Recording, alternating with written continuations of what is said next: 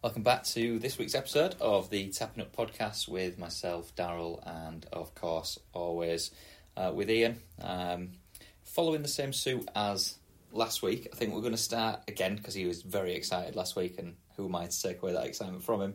Uh, I think we'll start with the UFC this week as well, just because I, I, can also see a very long list in front of you there, Ian. Um, of, uh, I'm not quite so sure if I'm excited this week or aggy, as you said earlier. I think um, I might be ready to go on any negative feedback this week if we get any. But um, we never do. No. Um, let's try and keep it upbeat. But um, let, I mean, we've got to start with Jose Aldo's retirement. I yeah. mean, one of the greatest to ever do it. Um, people probably sleep on him because I think to again maybe the casual fans that we maybe uh, are listening to this, he'll probably be best known for knocked out within 13 seconds by McGregor, and definitely McGregor's uh, defining achievement. Um, before that, he was immaculate. Um, was fighting in the UF, uh, the sorry, the WEC. He he came across. I think he was 23 when he was the champion uh, at featherweight. Uh, had some of the most savage leg kicks I've ever seen. I think I mentioned to you once we were talking about it when the news came through about the fight. I remembered it was a Uriah Faber that he literally kicked his legs out and, uh, he was hobbling around like I've hardly ever seen anyone in a fight. I mean, again, great fight to watch in the WEC. Uh, Aldo Faber when um, Aldo took Faber's title, um, and then the w- WEC. Uh, was bought by the UFC because they were the lighter weight classes, which the UFC didn't have, and he became the default initial original UFC bantamweight champion. Held that with an immaculate run, destroyed everybody and some really big names until he fought McGregor. Yeah. The one thing that he did that, if you had to, if I had to comment about it, was he was way too, and it was McGregor's finest hour, emotionally invested with McGregor. McGregor got under his skin so bad that he just wanted to go out and he, he I mean, again, for those that don't know, it was uh, lined up for a big fight and then it was postponed. They had like a world tour, so they had like I think seven different destinations around the world in seven days, if I remember rightly. And it was McGregor at his finest, just shit talking him into oblivion. And that is li- the, the, the best example I can think of in MMA of mental warfare, where McGregor just got under his skin, made him lose his shit, took him out in 13 seconds. But um, I don't think mentally he was ever the same after that, but absolutely one of the top five ever to do it. Probably the the goat at um, at bantamweight, at featherweight. Sorry, but um, sad day. I suspect he might not be done in terms of fighting. It again comes back to one of your favourite topics. I would not be surprised to see him making a few uh, uh, a few tens of millions of dollars fighting some YouTube punk in a boxing ring. Good old Jake Paul. Um, yeah. Even its size, I mean, Jake Paul just for that would be massively bigger than Aldo. That would be a massacre. Aldo would fuck any of these YouTube boxes up in the ring. He's got immaculate stand up skills. He is a kickboxer by, by trade, a very, very good black belt as well. But yeah, sad day. I, I was surprised actually in the news broke very quickly that he um, he was retiring, and before you know it, bang, he had a fight left on his UFC contract, and he was done. But um, yeah, just looking through it, record: thirty-one wins, eight losses, um, undefeated for over a decade.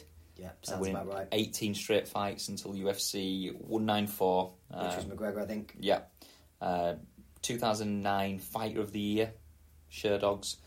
Um, yeah, just looking through his accomplishments, it's it's quite something. Um, Good stats. A there. lot, a lot here saying um, widely considered to be one of the best mixed martial artists of all time, and uh, it says here. I mean, obviously, this is a question for you more than me. Greatest featherweight ever? Yeah, probably based on on his accomplishments and record alone. The thing that I find interesting with these things is we've talked about this generally in other angles of the media. There's a lot of what I would call, or I hear the, the, the young slang dick riding now. You don't know what you've got till it's gone. No one would have probably said all these things about him until he's now gone. And now he's gone, there's been this outpouring of love, but he was absolutely, when I first got into the, to, to mixed martial arts, you know, 15 odd years ago, one of the best and great fighter to watch. I have a, a really good highlight reel if you wanted to watch it. Uh, had a bit of a, went off a bit of a cliff and had a bit of a downslope, and then actually dropped down to bantamweight and reinvigorated his career a bit, uh, and lost the title. I think it was Petr Yan that beat him for the the the, the bantamweight title, but um, yeah, really good fighter. Great to watch. Sad day for MMA. Uh, we lost one of the, one of the greatest. Just to confirm, he's not dead. Yeah, well, He's- yeah, not lost from from active fighting, but yeah, I, I, he'll. I would suspect he might do a few jiu-jitsu tournaments as well, uh, and those type of things. But, Yeah. Um, that leads us on a nice little segue onto this is probably for the die-hard fans, and I remember talking to you about this for, for, for people who aren't really into jiu-jitsu.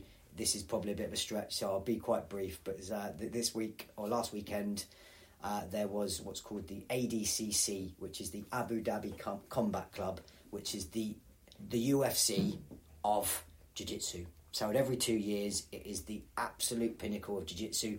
Probably means more than actually the jiu-jitsu world titles. Um, if you re- if you needed something to watch to get you into jiu-jitsu, I would highly recommend that. Um, a couple of points for me. Uh, a guy called Gordon Ryan, who is now 27, widely accepted as the greatest jiu-jitsu player ever. Um, he won the heavyweight division and what they have called the super fight, which is where basically they get two amazing uh, athletes, and he fought a guy called Andre Galvao, who is a again for twenty years has been a you know elite of the elite world, multiple time world champion, and Gordon Ryan just ran through him. Uh, I think I showed you a picture of Ryan. He is clearly on all the steroids and Mexican supplements. I can't remember seeing someone quite so ripped, and there is no drugs testing in jiu jitsu, which is quite um, funny when you see some of these guys. I mean, the guy who fought Galvao, he's 40 odd, and again, ridiculous shape in terms of ripped. Uh, he was worth a mention. Also, just again, just to touch on this, there's two lads from Brazil called the Ruotolo brothers. 19, I think one of them won his division, the uh, youngest ever ADC champion. To see someone at black belt level beating other world champion 19 is ludicrous. So, um, again, I'm a bit of a hardcore fan of Jiu Jitsu, so I thought I'd have to mention that. But any, anyone who would be interested in doing that, Google ADCC and have a watch, particularly the super fight. Um, very interesting. anyone listening to this who is looking a bit shocked at those facts that you've just been told there and a bit plain faced, I can guarantee you I'm exactly the same. Um, This is niche. This Yeah. is probably, probably not for the podcast. If we're honest, as, you said, this is. I, I just felt, as I said to you, you know, I love doing this, so I had to bring this up just because I love this. So yeah, Yeah. bit niche. Let's uh, move on. Well, I do have some other things for you, um, which you, you might enjoy talking about. Obviously, keeping on your favourite subject here. Um, Scott Coker came out. Uh, the? Bellator. Uh, no. Well, he might have done. I don't know. Uh, the Air CEO uh, and confirmed that they're in talks with Nate Diaz, Inter- I mean, yeah, interesting. which you definitely see. I could definitely see, but ah, I think he's got eyes on more money.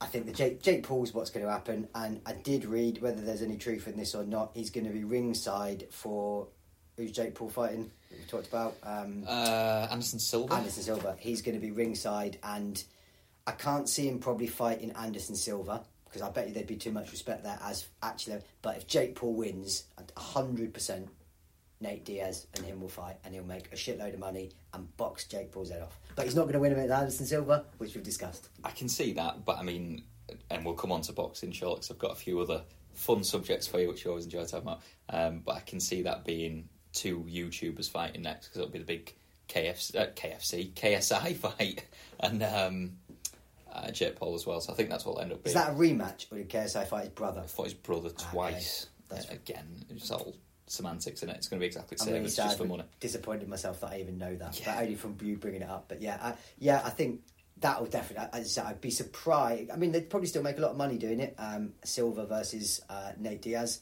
um, but if I was one of the benefits, I think of somewhere like Bellator or any other league apart from the UFC in terms of uh, MMA, they will let fighters do. They're non-exclusive. So he could sign with Bellator, fight for them, and do the boxing with Jake Paul. So again, time for Nate to make his money. So you're right. I think he that's a matter of time, but it wouldn't. I, I would suspect he might have a boxing match before he fights for Bellator. But yeah, I hadn't actually seen that Coker had come out and said that they're in discussions with him. Yeah. The only other one that could probably afford him is One FC. Yeah. But that means going. To, you know, they're based in Singapore. Uh, most most of their fights are in Asia. Diaz, uh, I'm not sure he'd want to go over there and train over there. So Bellator makes the most sense by a mile, or the PFL. A couple of other things. uh, Chimaev, Chimaev, Chimaev, Kimaev. Chimaev. I think. I'm gonna say just because obviously the pronunciation gets picked up on quite a bit on this podcast, so uh, I'll, People I'll go love to that throw fucking shit our Um, don't they? one. Has said that he potentially might move up to middleweight. Surprise, surprise! After Yeah. he missed weight so much, um, I think he's going to bounce around. Uh, I I think that's his obvious next fight. That's clearly where Dana wants him. Dana is not going to let him uh, entrust him with a main event now without improving he can make the weight again. So if he wants to headline and get the big money and the big fights, he's probably got to go to middleweight at least once. I think then he'd probably be a co-main event to prove he can hit 170. And of course, if he was to fight for a title, again for the for the more casual fans, uh, you're allowed to be a pound overweight in uh, the normal uh, for a, non-title fight. So for a welterweight fight, that's 171 pounds to weigh in.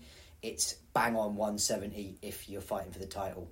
And I just don't. The way Dana is, he hates people that miss weight. He holds that shit against people, and you can see why. You don't want to build a card around someone for it to fall apart at the last minute. So um, middleweight makes sense, and Yeah. I think there's some interesting fights. I mean, they can't put him straight in again. It'd be nonsense to put him against someone like Adesanya. But you could argue Adesanya's biggest weakness is wrestling. I don't think he's done enough to get that. Definitely fight. not enough. Uh, 100%. That'd be completely unjustified. And again, the weight.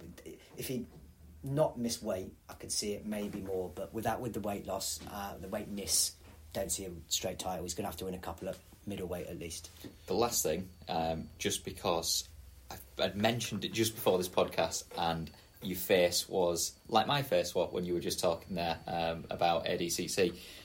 Hasbulla has been in the news. Now, Hasbulla is anyone listening to this who doesn't know this, I'd be shocked, but is quite a big TikTok, YouTube sensation. Um, who's actually signed a deal with the UFC? I think it was ooh, it was last year or year before. It's a comical deal. He's never actually going to fight. So this is a picture. How of can you be? Let me- me share my age. let me show you Hasbulla. Sends. What? Hasbulla is very, very famous. Um, For what? it's just a TikTok star. He's, it's. Doesn't look. Looks like a child. Look, mini Khabib.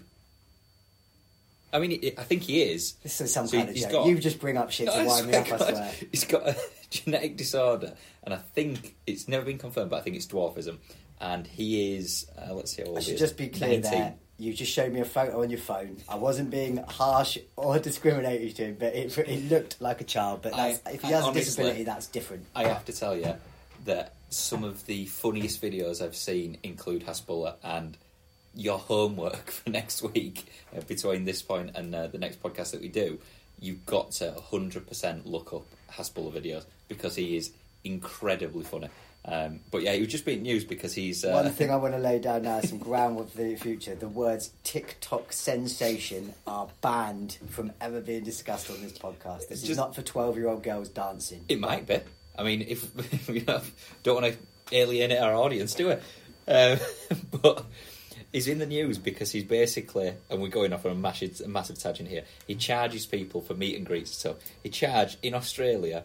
250 Australian dollars a ticket to come and meet and greet with him. He then did a lightning speed meet and greet and then just fucked off. And I got to expect, I've got to hundred percent respect the hustle of this Mate, guy. we've said this before. It's a Jake Paul in some ways. Don't hate the player, hate the game.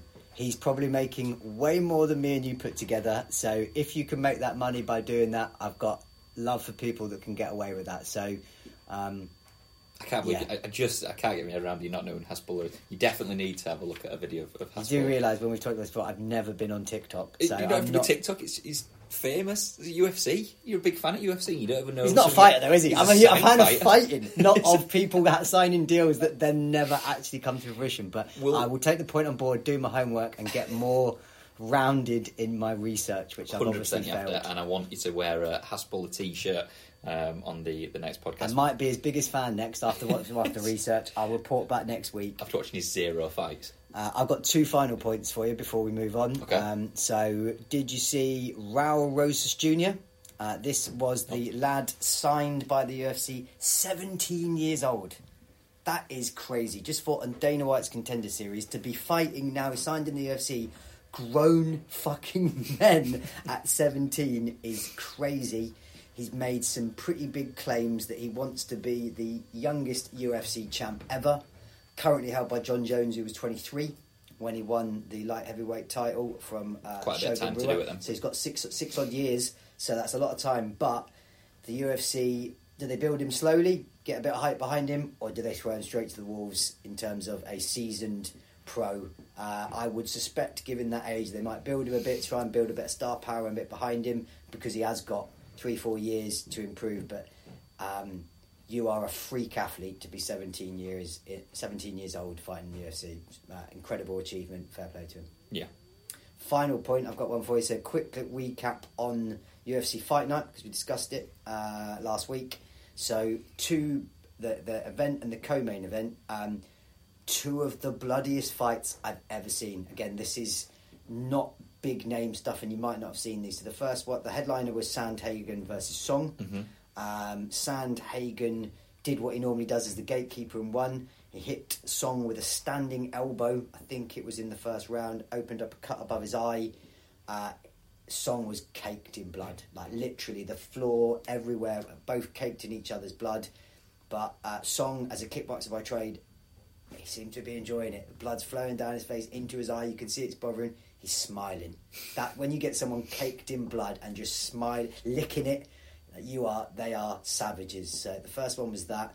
Second fight, which I'm gonna get get and then attacked for my pronunciation. I believe his name is how it's pronounced is Njokuani when I've heard it pronounced. If that's versus- right, then fair play. versus Rodriguez. Did you, I said to this? I'm gonna. I've got a little picture for you to show you live. Did you see the cut in this? I did not. Right. I want so the crowd and the the viewers get to hear your live reaction. Check out this. I bet they cannot wait. The fuck? So that's between. There's his eyes and his nose. What's that?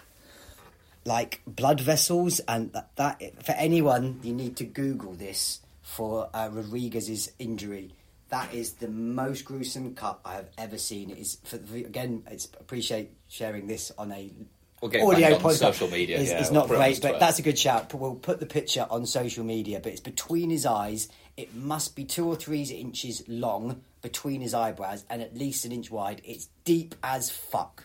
It's horrendous. And again, they were caked in blood. Rodriguez went on to win with that. Dana White said it's the worst cut he's ever seen as a promoter of fights, but that is grisly. It looks massive. How, how big do you say it was? Like that's that's there. So It's two or three inches long, massive. probably. Well, Absolute- as as cut, maybe in your eyes, uh, and your judgment of uh, sizes, but as cuts go, that's fucking That's horrible. That is pretty brutal, isn't it? But I had to show you that. Live. thanks for that. Yeah, it's uh, But good shout. We can, but that's the benefit of Twitter is that we can put that on Twitter for the people to for the listeners to see. I'm sure they'll look forward to that as as much as I do now. Um, we'll move on then. So quite a lot of uh, shit to talk about in terms of football. Um, Is there? I thought it'd been quite a week. Look, I thought it'd been a quite... notes, look. I thought, it'd been a, I thought it'd been a quiet week for football. This is my, my least noted segment this week. Oh, it's my favourite topic. I always have to always have to go overboard on it. Um, we'll start with what we did at the weekend. Not you, obviously, disappearing halfway through the night out because that's a completely different story. Had a Uh, suspicion that might come up. but- Made it sound ropier than it did. Okay, well- died. I just got a bit pissed. and disappeared for two hours. Went off to fight, try and get some food to recover. Got lost. Good old got, Ponte. Got up very pissed. Uh, Pontefract. Shout out to Pontefract. It was Yeah. it was a better night out than uh, than people might give it credit for. Not that you listeners. remember any of it. much of it. Yeah. Um, so before we went out, before the chaos, we ended up watching um, a few building up games, and the main one that we were sort of paying attention to, just because obviously it's got potential repercussions for the rest of the league, uh, was Spurs Leicester. Good game. It was, it was quite weirdly even. I, I thought Spurs were definitely on top for the majority of the game, but weirdly even in the sense that they just couldn't pull away, which was frustrating for me because I had a bet on, and I were hoping that they'd go two goals up for the uh, the bet three six five. Um, but he's in trouble, isn't he? Rodgers. Ah, it's a matter of time, and He's Yeah. gone. The only Big thing trouble. for me, I mean, there's a few decent managers out there that Leicester could go for. Are any of them going to go to Leicester? You know, they're not No. going to get Zidane, are they? They're No. not going to get Poch. Um, you know, they could be struggling.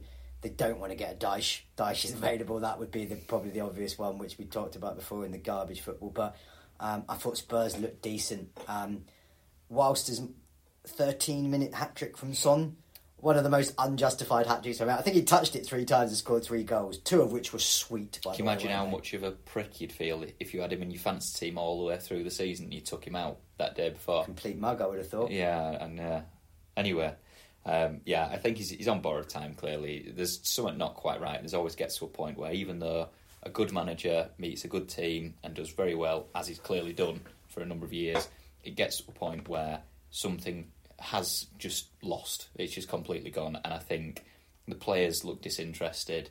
He doesn't look like he doesn't he knows what to do anymore. I just think it's a matter of time. To be honest, it, it sounds horrible and you don't want anyone to get the sack, but it gets to the point where you think the sooner it's done for Leicester, the better for Leicester, and the better for Rodgers because he, he can't sit there and enjoy this. As Players looked like you said they'd given up. I mean, defensively woeful, weren't they? Hmm. Absolutely mm. woeful. I mean, as much as Spurs were decent going forward, no way deserved to score six. No. I thought they were just a shambles six? at the back. Did it finish six? Six, wasn't it? I thought it was five. Uh, maybe how much did we drink? Shows my memory, I suppose, with the booze, but um, it it was unjustified. I thought the only team, ironically, more of a shambles at points in that game is Liverpool with Trent. Can only was six. So there you go. So whose, whose memory's fucking gone now? But um, six two, wasn't it? Yeah, yeah. That's what I thought. That's why. That's one of the bits I do remember. But um, yeah, I, I, I thought it was a bit unjustified, harsh on Leicester. To be fair, very clinical from Spurs, and um, good signs of Spurs looking as much as I hate to say it, less Spursy by the week under Conte, and people have their. I mean, man, you must be kicking themselves they didn't get Conte now. Yeah, winner. He, again, he's, he's he, he upsets places. He doesn't stay long, but he's a born winner. Well, Ten Hag still. I, I, I do rate Ten Hag, and I, I, think he'll have a good career at, at Manu. But yeah, you, you, look at Conte and you look at what he's done with Spurs, considering where they were. Um, funny to think that a lot of Spurs fans wanted him sacked at some point last season because he went on that little bit of a dire run. Um, I think it was rectified against Leeds, funnily enough, uh, which is how it always seems to happen. But yeah, he, he's he's working wonders there, and he's clearly putting his footprint on that team now. He's had his chance in terms of the transfer windows, and they're clearly getting better and better. They're just a complete Conte team now, which is he's one of the only people that I think that I always despise managers that play 3-5-2. I hate wing backs. I always have. It reminds me of Glenn Hoddle when he was England manager. Glenn Hoddle was a big exponent of it. Um, but it works for him. He gets the players to work. It makes them solid at the back. It gives them that springboard to go forward. Uh, and they've got that very definitive Conte 3-5-2 now working with a good wing backs, haven't they? Perisic has been a nice Obviously, signing. you look at Perisic. That, that was one that I would mention. Obviously, he came off um, to the second half, but I thought he were, were very, very good. Um, again, there were quite a few. Obviously, Son's the standout uh, and looked fantastic. Bentancur, I, I really, really. I told you before the game, really didn't he? Good. Yeah. And, and, and Højbjerg is, yeah. is having a, a really good season. Really good, um, yeah.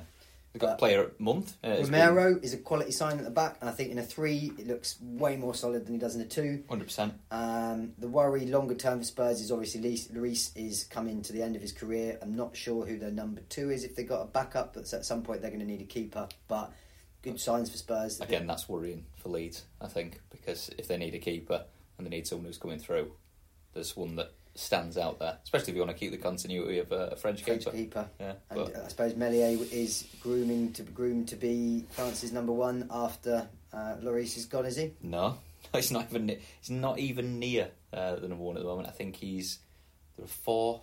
Uh, They've got some all right there. They've got, They've got some really good. Yeah, uh, is, he's been called up. Um, I think he plays for Nantes. He was very, very uh, young and highly rated in Italy. Mm-hmm. was at Fiorentina trying to think who else the other keeper. Ah, they've got AC Milan's keeper. Yeah, um, Mike Maignan, Maignan, again, who's also been called up. Yeah. Who, who looks decent. Um, he's been at AC a couple of years, so they've, they've got some nice strength and depth. Um, the French team there with their keeper, but yeah, um, might actually be a good North London derby this season. It might not just be a load of shite to watch, but very good shout. Be yeah, that would be a good game. It could be number one and two by that point. I don't know at what point in the season it is, but um, they'll both fade away at one point. But um, I don't. Yeah, I don't even know when the first um, North London derby is this season. You'd think it's won't be that too far away. But Well, we must be coming up for about a quarter of the way through the season, so it can't obviously it has to be before halfway through. So, um, that's Next. one. Is it? that's weird, isn't it? Uh, yeah, first of October um, at uh, Arsenal. That is quite a coincidence. be a good game. That See, we do this uh, randomly and, and try to get these, and it's just the coincidence of shit comes together. yeah. Well, Um, that'll be a topic for either next week. Uh, well, next week will be just before that game, so maybe we'll give a bit of a, uh, a preview review of that. uh, before the, the the game is up, and then we can review it the week after. You know, otherwise, I'll get slated by my Arsenal supporting friend because got it in the ear from him all the way through the season so far. Still thinks the winning league. Still delusional. Um, we'll move on. So uh, I've got a few different things to, to talk about. Obviously, we've got the internationals. we'll come on to those, and that'll be fun, I'm sure, because everyone loves talking about internationals. The main one I want to talk about, just because we've mentioned it before, is Griezmann. So his situation at the moment. Obviously, there's a lot of press about it. Uh, a lot of things have been publicised about the fact that he seems to be playing very limited amount of time, and it seems to be not a coincidence that he's playing the same amount of time. So we've spoken about this before. As it stands, as a quick overview, if, if people haven't uh, seen this, which I'm sure you have, I'm sure you've been berated with it in the news, but as it currently stands, Griezmann is making quite regular 30 minute appearances. So he's coming on at around the 60th minute. As an example, his last appearances have been the 62nd minute, 62nd, 64th, 63rd, 61st, 63rd, and 61st. But didn't he play the full ninety minutes in the Champions League? Yes, and then he did that. So there's been a lot of discussion about why that is, and it's it's quite obvious as to why that is because the the deal uh, with I don't know why there's a lot of discussion about it. Yeah. It's pretty clear that there's a deal that is the d- for, again for the listeners. The deal is supposedly you don't ever get the full details here. If over the course of his two-year loan he Hmm. plays less than half of the minutes, or again there's arguments around that. Uh, Thirty minutes seems more like a third, but But there is a reason for that, and I was looking at this, and it's because he played roughly 80 percent of the uh, season last season, which means they have to then try and rectify it and pull it back to get that below fifty, which is where you've got the the third from. Um, so uh, as it stands, if he does, and if he does play more than fifty percent, uh, so it's it, the actual clause apparently says if he plays more than forty five minutes in more than fifty percent of the games, which seems an odd statistic, but still, um, if that happens, then um, Atletico owe Barca forty million euros. triggers So an obligation yeah. to buy. So that's the set figure. Um, as it stands, it is quite clear that Atletico are playing the field um, and, and being a little bit not dishonest because there's nothing wrong with it, and we'll come on to that side as well. But they're quite deliberately playing less than that so that he doesn't play the, the 50% so they don't trigger that obligation. Um, if I'm right, and correct me here, if they don't trigger that obligation, is he free? Or is it a nominal fee? I, I think. Well, I think his contract expires at Barcelona, so then he'd be able to sign on a free. Right. The thing okay. that makes me laugh here is you'd mentioned it there, and you said dishonesty. If the terms of the deal say X and they abide by that, how is that dishonest? That's actually clever commercial pragmatic management. And it's No funny, you, you've got whatsoever. people like Simeone, who is everyone's favourite shithouse, coming out and saying things like, I'm a little bit unsure if he can play more than 30 minutes at the time at the moment, which obviously is, is um, Is that said with a wry truth. grin on his face? Yeah, You of course You know, it is. ironically almost. But there are two other limbs of this. So apparently, and these are the news stories that are coming out, Griezmann's now getting very frustrated and agitated by this. So he's saying, look, I want to play. This is all politics. Get me back in this team. I want to play full time. He probably earns enough that he could pay for 40 million himself. Of course, he can. Um, but you know, let, let's not get into that side of things because there's been too much about money and, and bullshit in the UK this week. But that's one of the side. The other side is that, as we discussed previously, Barca are now threatening legal action against him. So the legal action specifically is that they believe that he is restricted, or that the Atletico are restricting the ability for a player to do his job. Um, they're trying to come to a deal with regards to it, and they're trying to. I think the rumours were there's a 25 million uh, or 25 euro, a million euros deal in the offing, where they would basically come to a compromise, and then they could play as much as they want. But at the moment, nothing's been agreed. Now, again, this is going far too deep into it, but there is a precedent for this. So, in 2007 2008, uh, Ronald Koeman, that is, was in charge of Valencia. And he turned around and said, while he was in charge, that David, uh, and you'll have to bear with me here, Albelda would never wear the shirt again of Valencia while he was manager. Good player, Abelda. Albelda then came out and said, "Right, I tell you what, I'm going to fucking sue you." So he tried to take legal action against Valencia for again restricting an ability for a player to do his job. What happened? If you could have a guess. Should better remember. But uh, was Koeman not fired maybe by that point and Albelda Uh, ended no. carry playing again? Still continued. He lost his case because, and again, whether you agree with this or not, they turned round and said, "Well, as far as we're concerned, you've still got a license to play football, so technically, you're not being restricted to play football at all." See, that seems. I am no expert in Spanish contract law. What are Barca going to sue him for? That they've followed the terms of an agreement. So that it sounds distinguishable between the two.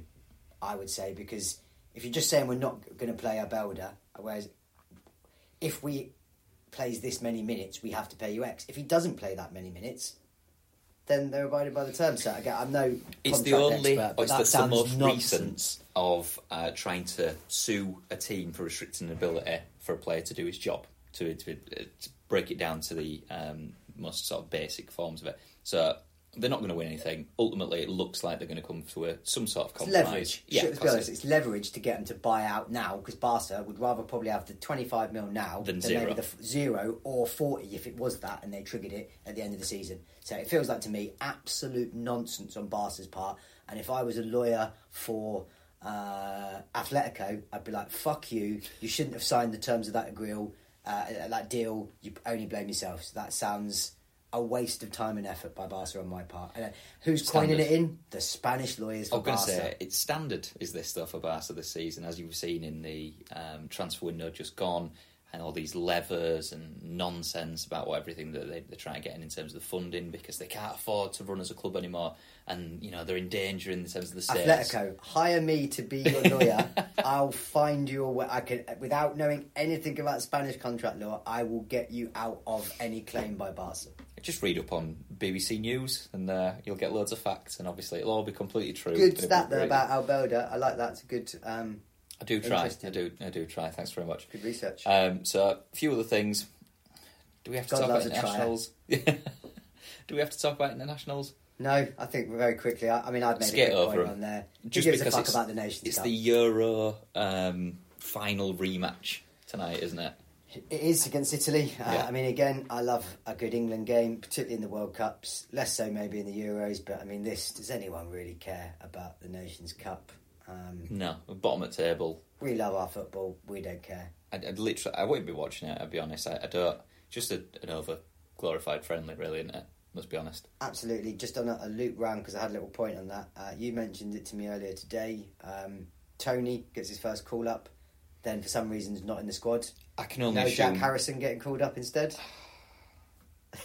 Seeing as we, we seemed to find your weak spot last week, I thought right, I need to press press home and I'll walk, mate. You now. can find a, another co-host. Um, yeah, I don't understand it. I, I don't. I, it baffles me. One thing that I will go on to though, because I did see there was two confirmed players starting.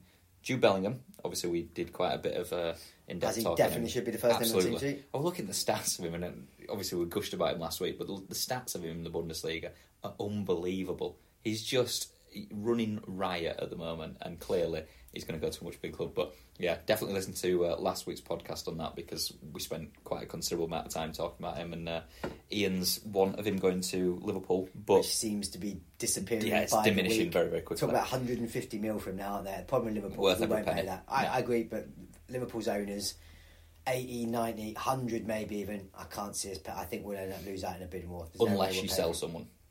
Even- I, I just, I don't think we've got it in us. Goodbye, Salah. I w- yeah, there's a oh, go on then. There, there's a, a, a point for you. Would you sell an aging Salah, bearing in mind that you've brought in, and you, you're wanting to bring in this wonder kid, which we haven't even spoken about, uh, which you've been watching YouTube videos of, uh, young Ukrainian, but you've got Diaz now, who is obviously instrumental in the team at the moment. If you bring in another young winger, you've got Carvalho who can potentially play there. Would you get rid of Salah if it meant bringing in Bellingham? I sort of said no at the start, but thinking about it, Salah will be 31, I think, in the summer. Uh, Bellingham, if we signed him next summer, is what It's going to be twenty. a six-year deal at the very least. um, get him on. Yeah, I think you'd have to. Um, I wouldn't want to. I mean, again, when you get players around that kind of early thirties, you've got a very limited scope of who you're going to sell them to that will pay you the big money, namely PSG. It's not Paris Saint Germain. No one really else, and for probably City. Uh, and I wouldn't sell Salah to City. Um, but yeah, I suppose looking at it as it goes on, if we could get rid of Salah and get Bellingham in for the same money, I think you'd have to take it. Of course you would. Looking for the future. I'm going to say, looking from the outside, It in, needs must as well. We need a centre mid more than we need a winger. Like you say, we've got now Diaz playing. We've got Carvalho. If we could get um, the Mudryk. Ukrainian kid, uh, I didn't even want to attempt the pronunciation, um, but he looks good from my YouTube in this week. That said, you about looked pretty good. Very left footed, very direct and quick, but Very lots much a of loser potential. against Scotland. yeah.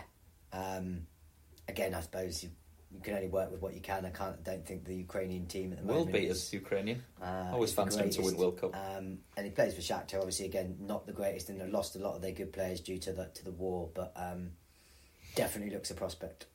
Uh, just the last thing then on football. Um, just again, this is my nonsensical conversations that I just come across and uh, decide that I just want to. In fact, I've got two things for you just to spice it up this week and obviously keeping um, what we usually talk about. Uh, first one. What do, would you think if I told you that they would be amending the Super Cup? So the European Super Cup, as it stands at the moment, obviously it is uh, winners of the Europa League versus the Champions League. Uh, amending to what? Because surely that's the whole point of it is to have the two. They're the two European, the the biggest European Ah. trophies. But there is a third competition now. The Europa League Conference. Correct. So Let me Obviously, we've guess. got to encompass I guess these. what you said is that to try and make that completely garbage and nonsense trophy a bit more glamorous. Absolutely. That goes into the Super Cup instead. but that would then leave an odd number of teams. Yeah. And so the idea um, is essentially to have a yearly tournament instead of the Super Cup where it would be four teams. They would have the winner of the Champions League, the winner of the Europa League, the winner of the Europa Conference League, and a fourth host nation. The fourth, uh, the host nation that's proposed. Um, the next point, when they do initially come, this I think was 2024, uh, if I read it correctly, is uh, America, which would mean that you would have Champions League winners, Europa League winners, Europa Conference League winners, and the winners of the MLS. So to give it a bit more spice, a bit more meaning, a bit like they've tried to do with Nations League, really, in it. It's just overblown friendlies because no one really gives a fuck about it. Question that jumps out immediately: What happens if, say, the following year the host nation is Spain? Mhm. Real Madrid are the champions. Real Madrid have won the Champions League. It's a good question. The answer to that would be that they are very unlikely to do it in a European city or a European country. So you've got your Americas, you might go to South America one year, you might go to somewhere in Asia, so Japan, something like that. So you would keep rattling it round and essentially have an ongoing tournament where you would try to gauge Who more the interest. fuck is coming up with these ideas?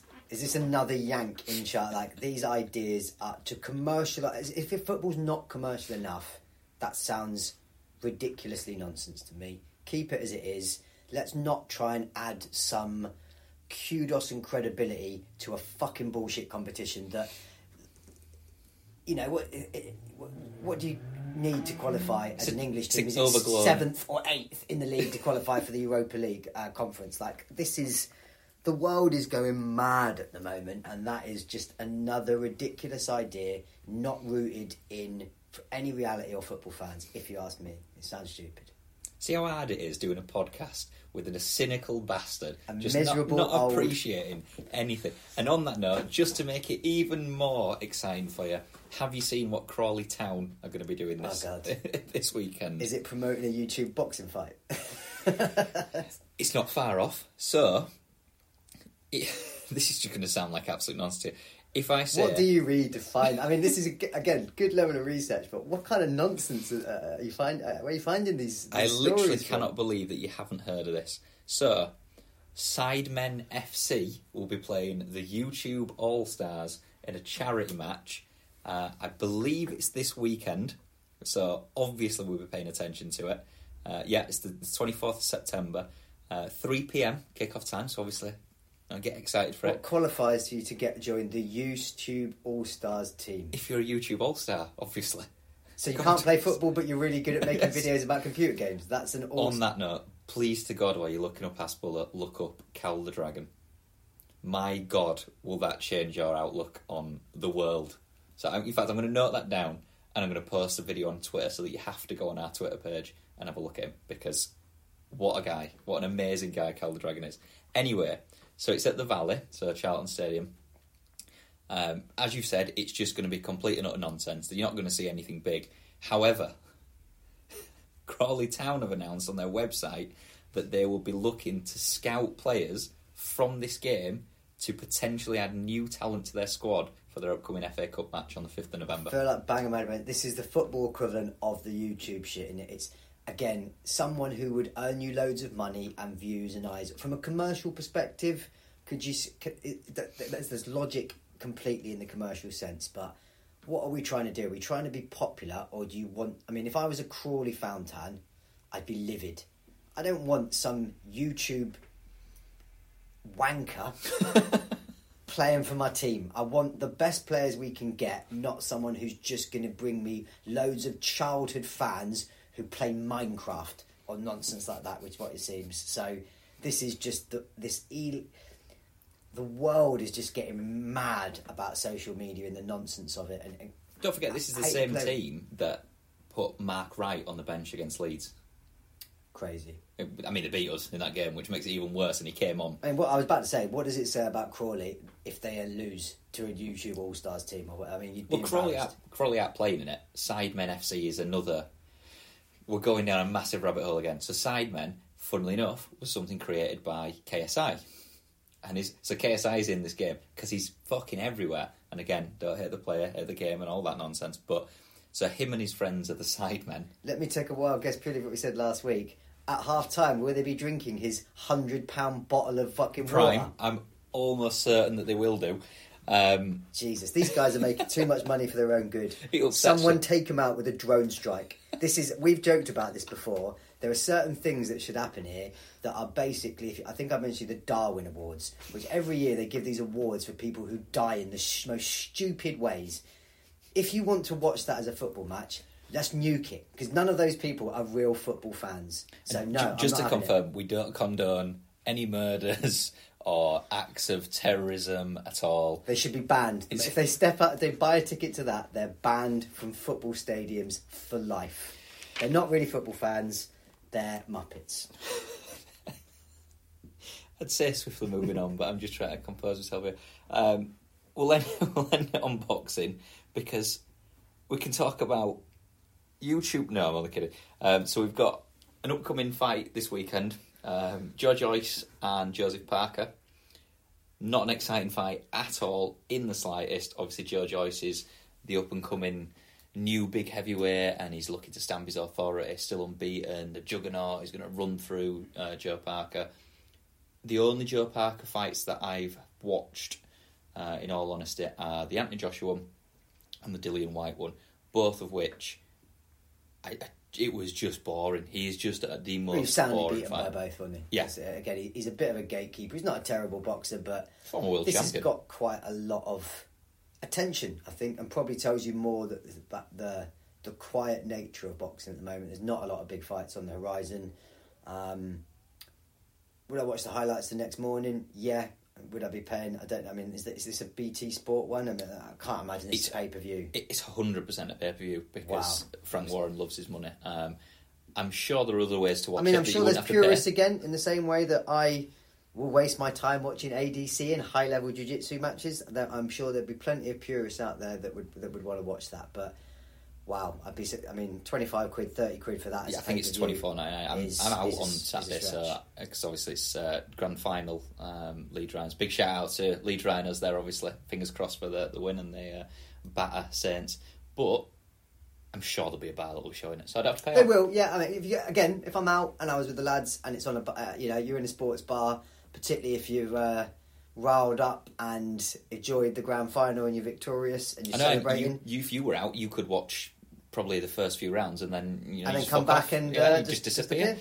Um, but yeah, it, Uh, when I watched it the next morning, probably yeah. I, nowhere in the world am I paying twenty five quid for that. Again, I'm sure there are other ways, if you didn't want to pay for it, that you could access that. Anyway, um, Which is a very good shout. If I could get it free and I'm having a quiet, boring night, there'd be there'd be there's, there'll be worse ways to spend your Saturday night. But yeah, good not that for interesting. Venice for you. yeah, yeah. So off to Venice on on Monday. See what that's like. Um, That's enough now. No one really cares about yeah, that. no, Yeah, we're going off. I don't give a fuck. I, let's go back to, to high level jiu jitsu matches. So, no, well, yeah, no more jiu-jitsu. because See, I'd, I'll be honest with you. I'd probably re-watch some of the matches from that than I would ever Joyce Parker. But It's not going to be an interesting fight, but it's all that we've got at the moment because, for example, AJ Fury seems to be off again. You showed me that shock. today. That that seems to have come out today. Purely again on, on social media, Fury released a message, I think, uh, saying that AJ's had the contract and is stalling. Whether that's true, again, you only get one side. I, I think it is. And if I'll be honest, you, I know we we talked about this last week. We have different views of that outcome. Um, if AJ's as sure as you think he would be that he wins, sign that contract, take the, the belt, and get the, then the, your rematch against uh, Usyk. But I think Fury beats him all day, even on a bad day. Most it's a people do, decision. I yeah. think Fury knocks him out. Most people, you think he knocks him out? Most people do, to be honest. I, I'm not. I'm going against the grain massively when I say I want AJ to win it. It's more of a one. I used to, be, I, I used to love it, and AJ, you could argue, was the more impressive and. Um, He looks like. I mean, we, we, I know this. I think the first episode that we discussed this. He I looks like always say this. heavyweight don't I? I want. That's what I. He is the most impressive looking specimen, no doubt. He is the boxing equivalent of um, Ngannou. Yeah. Again, uh, a Scary bigger, man. taller Mike Tyson. I always. That's always the one for me. If you are going to be the baddest motherfucker on the planet, the world heavyweight champion, I want him to look that way. Fury doesn't really, but in my does that not make it even more impressive? Does he looks yeah. like your fat dad, and he still beats the shit out of you. But I, again, I have a big. I always say this, and I, I, again, back to the first episode. I am a big believer. I, I want my heavyweight champion to look like the most fearsome man in the world. Joshua on pay. You took you put them side by side. Joshua is an infinitely more impressive specimen than Fury, isn't he? Yeah. But, um, Technically, obviously, and that's all that and even matters. power. Look, when, I, I, I, he may have again. I, I'd have to be honest. They've probably got a very similar knockout number in terms of AJ. Obviously, steamrolled people in, in the beginning. Fury has kind of honed that power as he's got older. He used to win a fair by by decision. He was not known as a power puncher, and that the, the change seemed to be around some of the, you know more recently with the, the Wilder fights. You know, he hasn't always had that power to just lay people out like he like he was. He, he used to box their head off Yeah. and win on decisions. So it's it's, it's evolving from Fury. But um, the point for me is if the whole reason we're getting this fight and talking about it was that the fight, I think, the purists want to see for the undisputed heavyweight champion, which again we've mentioned on a few occasions, no one's held since Lennox Lewis in, in 2002, I think, Yeah. is Fury Usyk. Mm-hmm. That was not going to happen because Usyk didn't want to fight again quickly or Yeah. until New Year, take a bit of time off, whereas Fury seems in camp ready to go. And then now it seems that Usyk Wilder might have fallen away. Well, to me, that's perfect. Good. Now let's have Fury Usyk for the undisputed. The thing that I would say in that video, which Fury released, and I'll be honest, I've never heard a man say the word sausage in such a short period of time as much as he did. Um, Is he being sponsored by a sausage manufacturer? Maybe or making money. Saw advertising life insurance. Prime sausages from uh, KSI, probably. But um, yeah, he he said in in the video again. I, I've learned not to trust anything that any boxer says because the majority of the stuff that comes out of that world is absolute nonsense. But he says that he'll be fighting December third, regardless. So if he's not fighting Usyk and he's not fighting Joshua, I'm going to call it out Who- for you. is it Joe Joyce? No, no, I'm going to shout because I saw one just out randomly uh, say that he kept piped up to say that he wanted to fight for the world title. Charles Martin. There's one for you. Would he fight Charles? Was is he? What's his nickname? The King? Is it Charles the King Martin or something? Who got the only? I'm trying Can't to think. Got smashed by AJ. Yeah. it? that's the only fight I've ever Destroyed. seen. D- literally destroyed. just Um, embarrassing. No one wants so, to see that. and of time. no, does anyone want to? Fury, stay retired. You're making enough money. You've made your money. You're out. I get. I like that. Retire at the peak, Mayweather style. Make your money out. No one wants. If it's not AJ and it's not Usyk, I'm not interested. I like that segue, just because obviously there's been more news about Mayweather uh, this week. Uh, not interested again. Love you. Know, Mayweather was. I loved him when we were a while. Uh, a while ago, when he when he was steamrolling and he was Mystic Mac, calling the way, the methods and ways he was going to beat people in the UFC. His whole career for me was sidelined by Floyd because, and I, I quite get this. I've not been in the lucky position to have this. You give me a hundred mil in the bank from a fight, I ain't fucking doing shit again. I'm enjoying my bo- my yachts, my you know my my flights. I'd live life. I'd take my money. I'm out. And fighting for me is based on desire. Mm. If you remove McGregor when he was an up and comer and he was steamrolling people, he was originally a, pl- a plumber's apprentice on benefits living with his mum and dad. That he had fire in his belly. He was a phenomenal when he came out.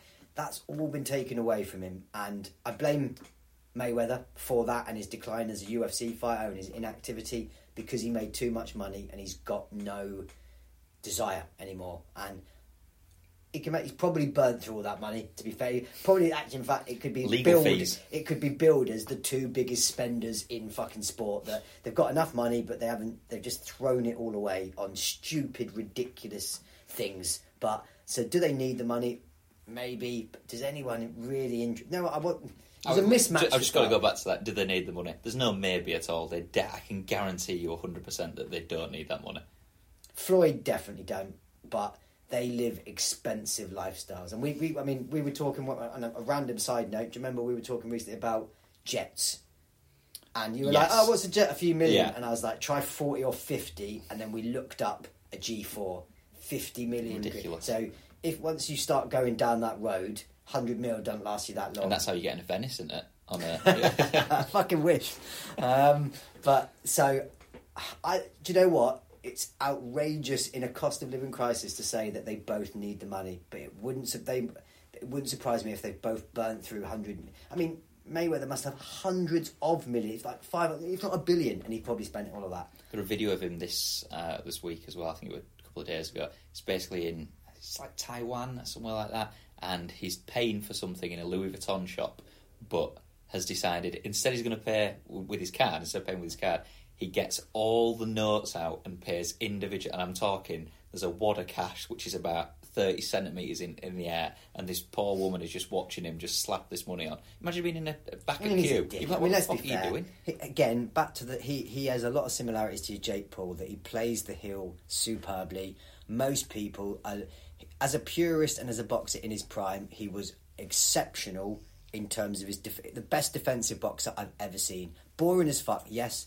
Technically amazing, and his knowledge of the game is amazing. But most people, you know, Pacquiao, when one he he's renowned for picking his opponents, and at the time, Pacquiao Mayweather should happen five years before, and Mayweather may have lost that. Yeah. he he he strung it out. He strung it out, got the attention going. Waited till uh, May, uh, Matt Panic Pacquiao was on the way down and got face face planted by Barrera, um, a- a- and um, was was on the slide, and then made all that money. And it feels like again he's picking his moment.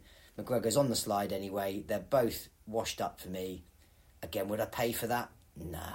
I won't be paying anything for that at all. But on another funny side note, just because he seems to be cropping up absolutely everywhere, um, did you see that he'd also confirmed? So while he's in talks with McGregor, he's confirmed that he will be fighting in Abu Dhabi against KSI's little brother. No, I hadn't seen that. I, di- I thought he. The last thing I read was that he was going to be in an exhibition match in Japan, Which is also he, happening. He fly, and again, they are they, they're big fans of his. Though he makes a lot of money. He's fought a few. Again, he's last time he fought, he fought a kickboxer in Yeah. a boxing match who is something like twenty pounds lighter than him. What I really want to see, but Mayweather's too shrewd to this. Let him fight a kickboxer and let him have leg kicks. Let's watch him take two or three smashing leg kicks, and let's suddenly realise that he's exposed. But he's too clever for that. He pick again, hand picks these fights. Um, no, I'm not interested. Well, he said very specifically as well. He came out and did the interview, as I say, where he says that he's going to fight. Uh, I think the bloke's called Deji, who is KSI's little brother, um, and then he's in talks with McGregor as well. He very specifically said, "I'm only going to fight someone who isn't going to hit very hard." so he's, he's clearly shrewd in that. But he he can make all that money. Yeah, I mean, exactly. Tens of millions, I would have thought he's making per exhibition fight Yeah. to not even get touched. Um, Just a laugh for him. Again, it it frustrates the hell out of me, but hate the player, not hate the game. And the the Muppets and all this are the people that are then paying. What they need to do is, if people weren't paying for that and there was no demand, it wouldn't be happening. I do feel as though that we were angling towards you saying if you pay for that, you should be put into a, a stadium with all the Crawley fans. You should have a drone strike on I wouldn't disagree. Again, those are not people that I would respect their opinion on boxing who want to see that. That is not a purist or even a casual fan. That is someone that doesn't know shit about boxing. Bet they know more about Minecraft than you, though. So. For sure. There's no Um, fucking doubt. Last thing, just because we did mention it on last week's podcast, uh, Canelo, GGG, number three, went exactly as expected, unfortunately. I mean, we both called it.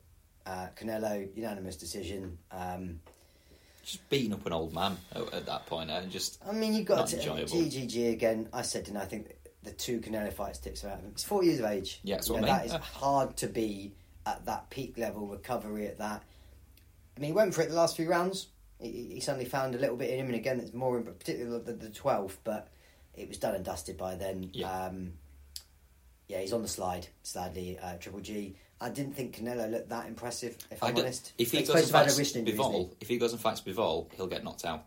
A- a- and um, I forget the chap's um, Berber BF. Yeah, Berber? he's got absolutely no chance. 100% In- knockout In, ratio our, well, at- in my opinion, At anyway. that uh, light heavyweight, he would smash him. But I think he did come out after Canelo and say he had a bad wrist injury, and it might be a year out. So it could be a Screams while excuses. before he we see him back again. Um, Yeah. But again, another guy's made his money. Um, At which point, if he does come back in a year, he he either has a choice of basically sussing out his opponent in the sense that, look, I ain't going to beat this guy. I've just watched him have two other fights. Not a chance of going near that. I'm going to duck it. Or, alternatively, he's on a massive slide. It's not going to happen, but the other guys are on a massive slide and they're right, I'm going to take him now that I've, I've got this opportunity. A bit Mayweather style, funnily enough. Um, we learned from the best. Yeah. He Mayweather Mayweathered him, didn't he? Yeah. Made him cut down, picked him at a good time, beat him, probably taught him a lot in that way. Um, the final point I'll make because it's kind of attached to Canelo uh, recently, and you know I love my, my Joe Rogan podcast. Massive jealousy. Did you see last week? So he did in a day the combat sports trifecta, which we've talked about. So ADCC, Canelo, GGG, which he was ringside for, and the UFC because they were all in Vegas. Trifecta Imagine means something completely different and something completely inappropriate. So, uh, that- but yeah, but all three of them. Yeah. in a day. That is magnificent. What what a A What a lifestyle. life to be Yeah. able to, to watch all of those three, co- the pinnacle of each of those combat sports in a day. I was insanely jealous. Yeah, um, it looks a really nice day in, in sunny Leeds today, by the way. Um, I won't be getting any private jets anywhere or going to see any nice events, but at least some of us get to go on holiday next week, I suppose. See what Venice is like. We'll, I'll report back um, next week for Yeah. those As not always. remotely interested uh, in listening to this for I'm holiday sure, yeah, tips. I'm sure that everyone is going to look forward to hearing about your trip on a gondolier next week. But uh, on that note, thank you very much for listening as always. Um, are you going to post any bets this week? Yeah, I didn't- I- any Italian themed bets for your I-? I it's a good thought, but as you say, that was one of my, my what aims was. I'm going to at least go to Venezia Stadium. You need to buy a Um, shirt. I- I'm telling you, you've got to buy a Um, shirt. S- Uh, we'll have a look. Obviously, it's the uh, internationals over the weekend. Um, particularly when it's such a nonsense, the Nations Cup. You don't know our team's going to put out the full amount, so I'm not sure I'll necessarily be betting on any of the internationals. Um, but uh, I think there is, as you say, Portuguese second division. Uh, Moreirense uh, are, are my uh, the the ones that keep You need coming to buy in a for shirt me. for him, I think, by this So, point. You're clearly um, endorsed by him. It's like prime li- hydra- hydration. Well, they they've been in. I think I've had them three times in the bets. The two winners they've come in, and they were the winning leg and one of the ones that went down. But uh, yeah, no bets last weekend. Uh, it was a bit of a quiet one. There wasn't any sort of value that jumped out. But um, We'll hold a my breath then this week. We'll, we'll let you have a, a good extended holiday, and we expect, obviously, when uh, you do get back and the Nations League concludes, finally. And one thing we will say, let's make sure we post that picture later of the cut, just so people can see, because I feel that the impact of that is lost on an audio podcast. But People need to see that cut just to appreciate how gruesome and grisly it is. Yeah, of course, I'll, uh, I'll get that uploaded. But yeah, as always, thanks very much for listening, and uh, tune in next week.